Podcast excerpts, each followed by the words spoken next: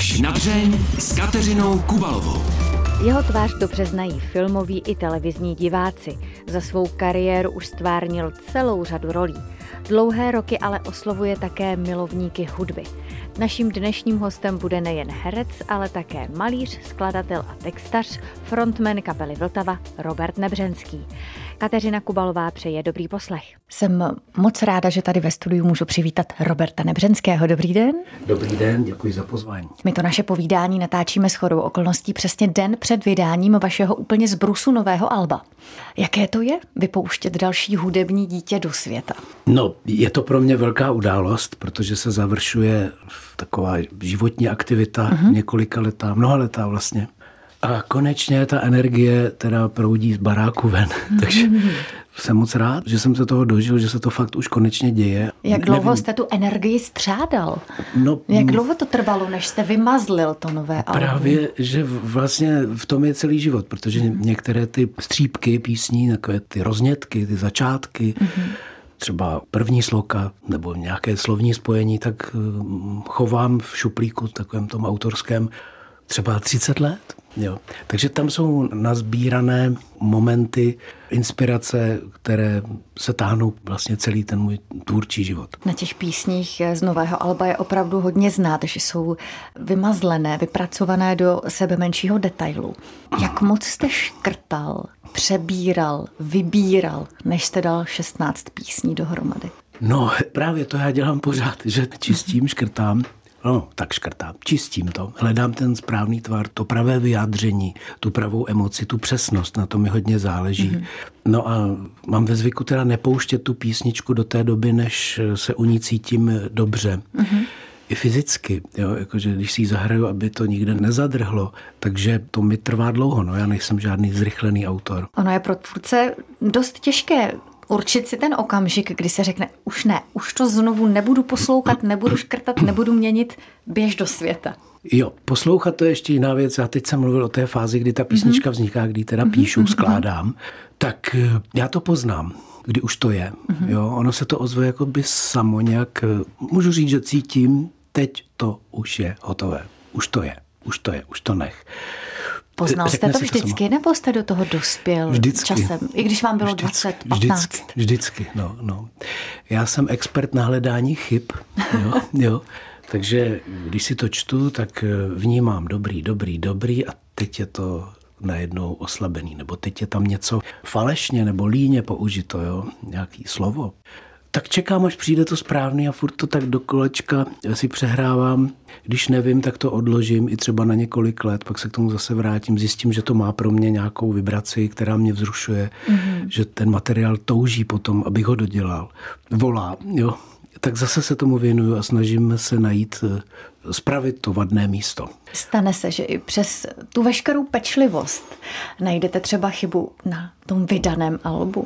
Nebo se vám to nikdy nestalo? Vždycky, já tam vnímám eh, vždycky interpretační nedostatky. Jo. To je tak, jak se člověk teprve časem naučí vlastně u toho správně dýchat nebo i správným výrazem mm-hmm. tu mhm. věc provést, tak k tomu zpravidla dochází, až když to hrajeme hodně na koncertech, má to třeba 100, 200 repríz ta písnička, tak pak teprve zjistím, teď to umím zaspívat líp. Teď bych to chtěl vlastně nahrávat. Mm-hmm. Jo. Mhm. Jo. Takže já trpívám při poslechu eh, sama sebe, hlavně u toho zpěvu, jo, kdy v tom studiu člověk musí odevzdat ten výkon a těmu jakému, Aha. i třeba přes nějakou indispozici to zvládnout.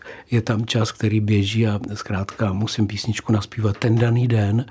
A pak doma zjistím, ne, já jsem měl jinak tam posadit ten hlas, měl jsem tam dát jinou barvu, s jinou energií do toho jít. No a s odstupem času právě si uvědomuju to dýchání, že jsem si ho uh-huh. donašel až uh-huh. při těch koncertech. No. Takže to se mi stává, ale já doufám, že to je hodně teda subjektivní a že jakýkoliv jiný posluchač to nepozná nebo nevnímá nebo ho to neruší. Mimochodem řešíte, když vydáváte album, co na něj budou říkat posluchači, anebo ho píšete tak říkajíc spíš pro sebe? No, já ho píšu totálně pro sebe v prvním kroku. Hmm. A pak mě to zajímá, to víte, že jo, člověk touží potom ne ocenění, ale potom, aby to fungovalo, aby to na lidi mělo ten dopad. O tom jde, že to je dárek pro lidstvo, to, to co já dělám. Takže já chci, aby to mělo ten zásah, tu duševní působnost, aby to něco dělalo s lidma aby si to užili, aby dostali něco hezkého, to není to slovo, aby dostali něco, co s nima hezky zacvičí, udělá jim dobře. Mělo by pro vás vůbec význam psát třeba songy vymyšlené tak, aby byly komerčně úspěšné, aby je hrála rádia, abyste se zalíbil co největšímu počtu lidí? Já bych moc chtěl, aby měl hrála rádia, všechna rádia na světě, ale takhle já neumím ty písničky Aha. skládat s tím záměrem, takže jsem přesvědčený o tom, že teprve, když to dělám pro sebe, tak teprve potom to je vlastně opravdu i pro ty lidi, pro to publikum, že to je už ověřená kvalita. Jo.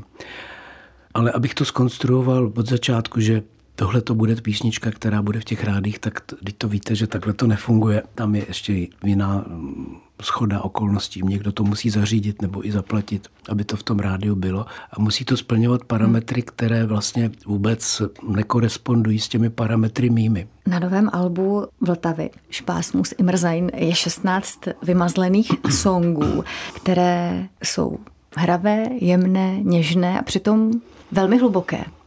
Já si vždycky při poslechu takových písní říkám, jaké to vlastně je pro autora takovou píseň napsat a přitom nepustit toho posluchače příliš hluboko do svého vlastního nitra. Jaké to je? No, tohle je veliké téma. Pokusím se na něj nějak co nejlíp odpovědět, ale proč nepustit, jo, bych se zeptal. Jo. To vlastně, když někdo chce něco sdělovat, tak ono to asi jinak nejde, než že to jde přes něj, přes toho autora, přes tu jeho nějakou zážitkovou vůbec schopnost, jo, přestože něco ví o životě, tak to vždycky souvisí s tím nitrem. To nejde asi hmm. dělat nějak odděleně, že tady jsem já a tady jsou písničky o životě, jo, o zážitcích, já nevím, láska, co člověka potká, smrt, nějaký zkoušky. Prostě to, co je v životě silné, tak to přece nejde dát někam hmm. na stůl vedle, že to nejsem já. Já mám pocit, že ty písničky někde teda se tvoří ve skutečnosti někde nahoře a nasedají na toho člověka, který je schopen je nějak teda na ten svět přivést dát jim tvar, aby byly srozumitelné, sdílné, ale kdo v to v téma v sobě obsahuje, kdo ho vlastně má. Jo. Takže proto i říkám, já jsem vlastně nesložil, nebo já jsem nic nevymyslel, to je zprostředkované. A já jsem jen ten čistič. jo.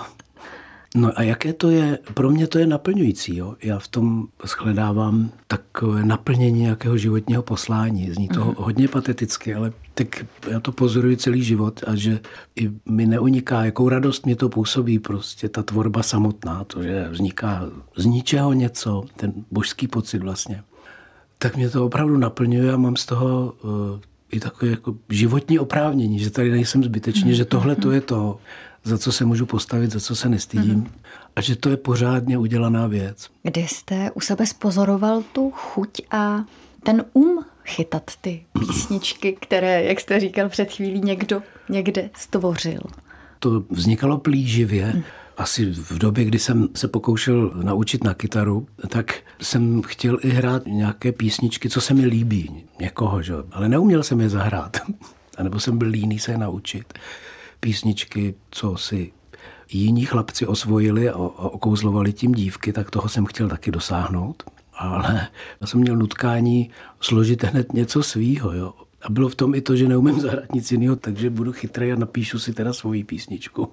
Takže měl jsem takový nutkání od začátku, co jsem vůbec chyt, kytaru chytil do ruky. A posléze jsem zjišťoval více a více, jak mi to dělá dobře, že se mi líbí u toho být a potřeboval jsem si pořád něco poznamenávat, to by mohla být písnička, tady to mm-hmm. by mohla být písnička, tohle by se hodilo.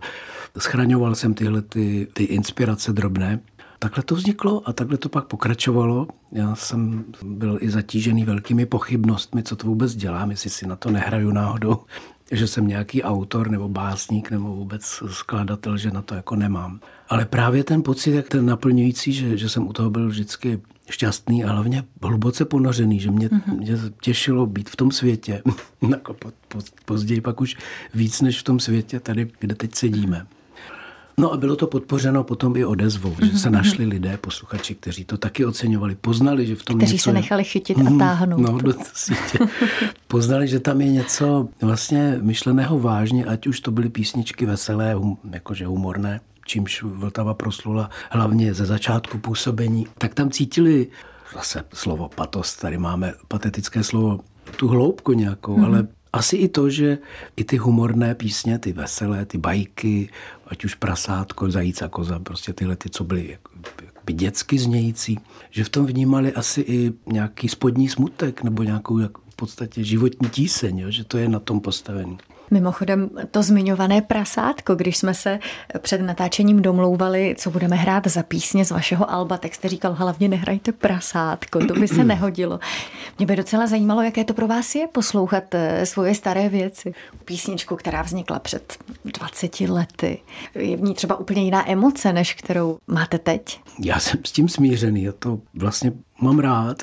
Jediné, co mě tam trochu překáží, je ten projev, jo, že jsem si ho kultivoval dost dlouho a hodně času, nebo hodně těch písniček jsem naspíval tak nepoučeným způsobem, mm-hmm. tak nepoučeným stylem, že mě to dneska trošku tahá za uši, ale to sdělení nebo ta energie, ta podstata je pro mě vlastně stejná. Já vím, že to jsem já, takhle to vznikalo a takhle to teď pokračuje. Nevidím v tom vlastně rozdíl ani. Jo? Mm-hmm. Souzníte zpětně s těmi písněmi, které jste vytvořil, anebo máte nějaké které byste třeba už radši ani neviděl, neslyšel. Ne, se vším souzním, opravdu. Uh-huh. No, ano, tak můžu tam říct, že tady ne všecko je tak hutné, tak důležité, jo, že tam třeba v tom světě těch písní existují i skladby, které jsou trošku okrajovější, víc jenom zábava, jo.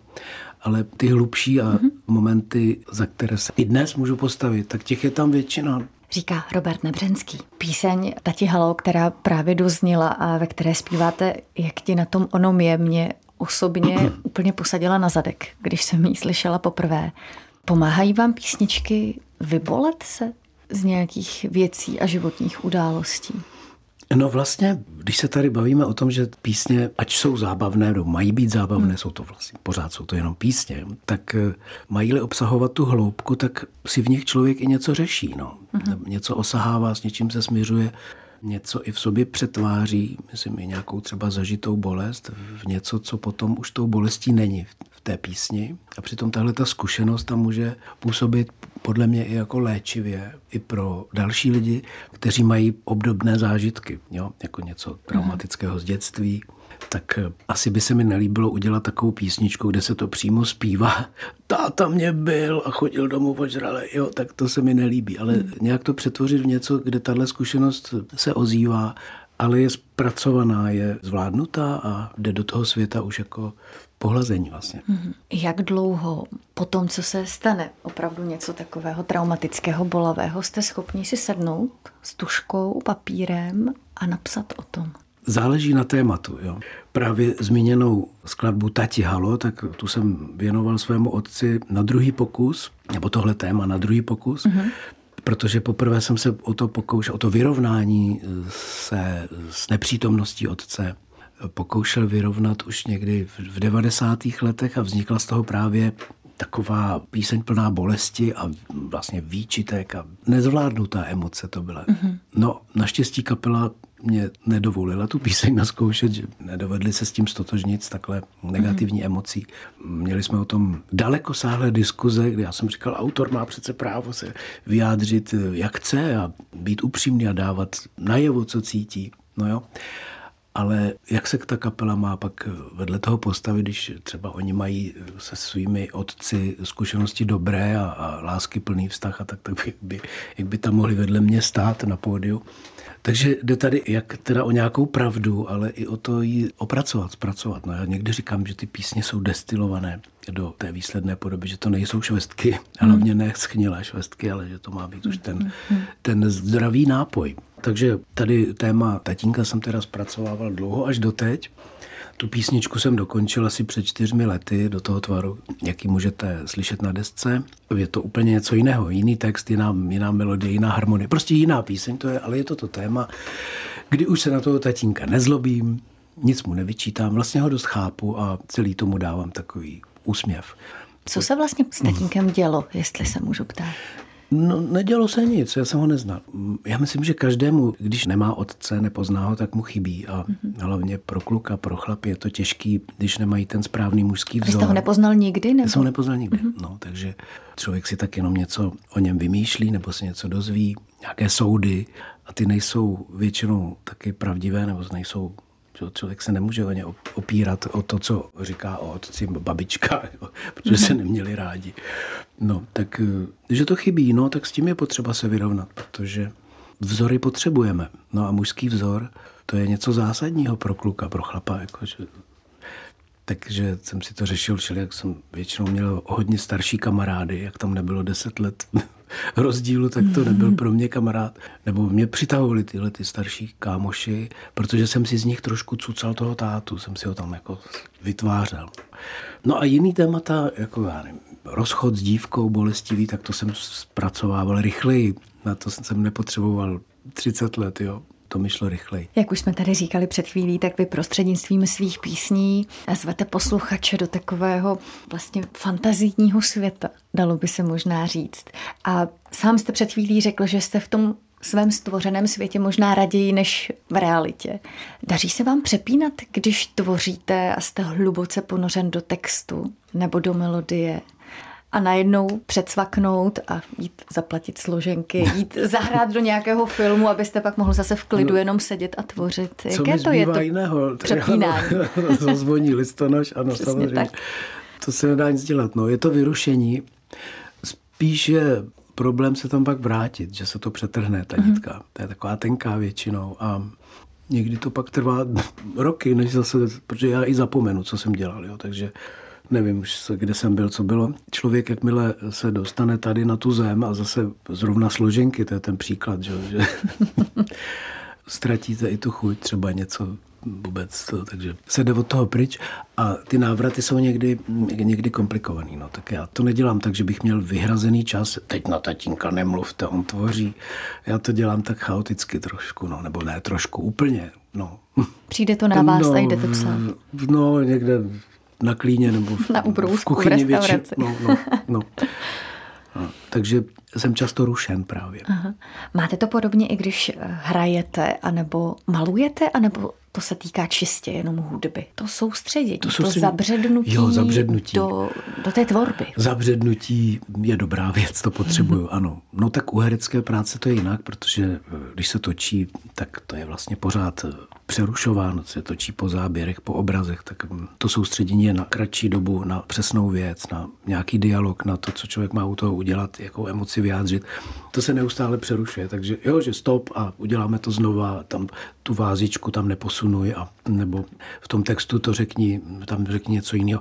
Tam jde spíš o to se umět soustředit rychle, pořád na to samý vlastně za sebou. Jo. Je to trošku něco jiného.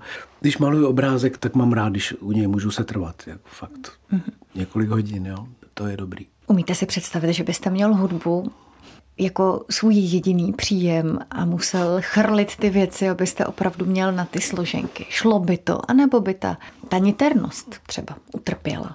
No já si umím představit hodně, ale tohle to by asi nešlo. Hmm. Ale kvantitou já bych si nezajistil tu obživu lépe. Kdybych napsal místo jedné písničky 20, tak pořád to bude Robert Nebřenský a zase nechci to zmiňovat, ale to rádio mě nezahraje, že? Takže, takže k čemu by mi to bylo? Ale já bych hlavně to nedokázal tak usoustředit, nebo i tolik témat třeba ani nemám. Jo? Mně stačí to, co zatím dovedu postihnout takhle. Ještě bych se na chvíli vrátila k vašemu novému albu, o kterém si tady samozřejmě povídáme, protože vychází právě v těchto dnech. Jmenuje se Špásmus Imrzain. I ta poslední písnička se tak jmenuje a ten motiv se objevuje v několika dalších písních na tom albu. Proč? Vy vždycky jste psal česky, všechna vaše alba se jmenují česky. Proč najednou Němčina a tahle ta věta? Je to citace z textu písně Tati Halo, o které jsme mluvili. Mm-hmm. A tam se vyskytují čtyři řeči. Slovenština, němčina, čeština, maďarština. Jako za Rakousko-Uherska, mm-hmm. za monarchie a právě můj tatínek, kterému je ta píseň věnována, se narodil v roce 1920 jako takový pozůstatek monarchický, protože jeho splodil lékař uherské armády, která byla tou dobou v Lučenci posádkou.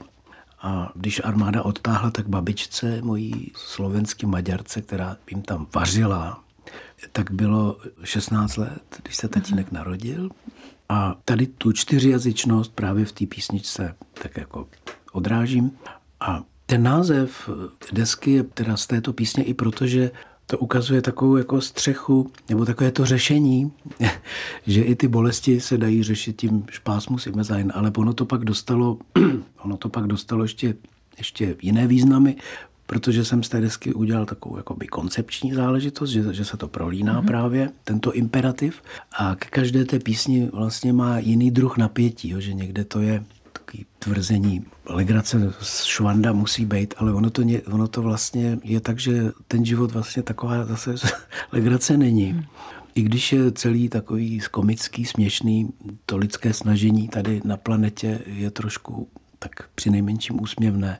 Ale že to není taková legrace to žít. No. Takže každá píseň má k tomu jiný vztah a proto to je takhle propojeno, proto ten imperativ vlastně hloupý tu desku provází. Kdybyste měl teď trošku napovědět třeba posluchačům, co by si měli nebo mohli z té vaší nové desky odnést, zapamatovat, co by to bylo? Mm-hmm. Já ani nevím, jestli na to dovedu odpovědět abych se sebou souhlasil, jo? abych tady jenom tak neimprovizoval, abych něco řekl, ale já toužím potom, aby si ji poslechli celou, aby ji poslouchali celou, aby ji poslouchali důkladně, aby se nechali tou deskou bavit, hladit, léčit, jak jsem říkal že ty písně, ty zpracované emoce mají v sobě léčivou kvalitu a aby nechali ty skladby k sobě promluvit i do hloubky právě, aby to v nich zanechalo něco, aby jim to připomínalo lidskost. Hostem pořadu až na dřeň byl hudebník Robert Nebřenský. Já vám moc krát děkuju, že jste přišel a mám prozbu. Pomozte mi vybrat z vašeho nového alba, co teď na závěr zahrajeme. Tak já bych doporučil na závěr, aby tady ta vážná debata dostala trošku ten laskavý úsměv mm-hmm. i s nějakou ozvěnou nostalgie a s hezkou vzpomínkou na dětství písničku Vítr. Děkuji za tip a za návštěvu. Děkuji za pozvání, těšilo mě. A já už jen dodám, že pořad až na dřeně si můžete poslechnout i jako podcast. A nezapomeňte také na videozáznam z natáčení. Kateřina Kubalová se těší na slyšenou zase za týden. Mějte se krásně.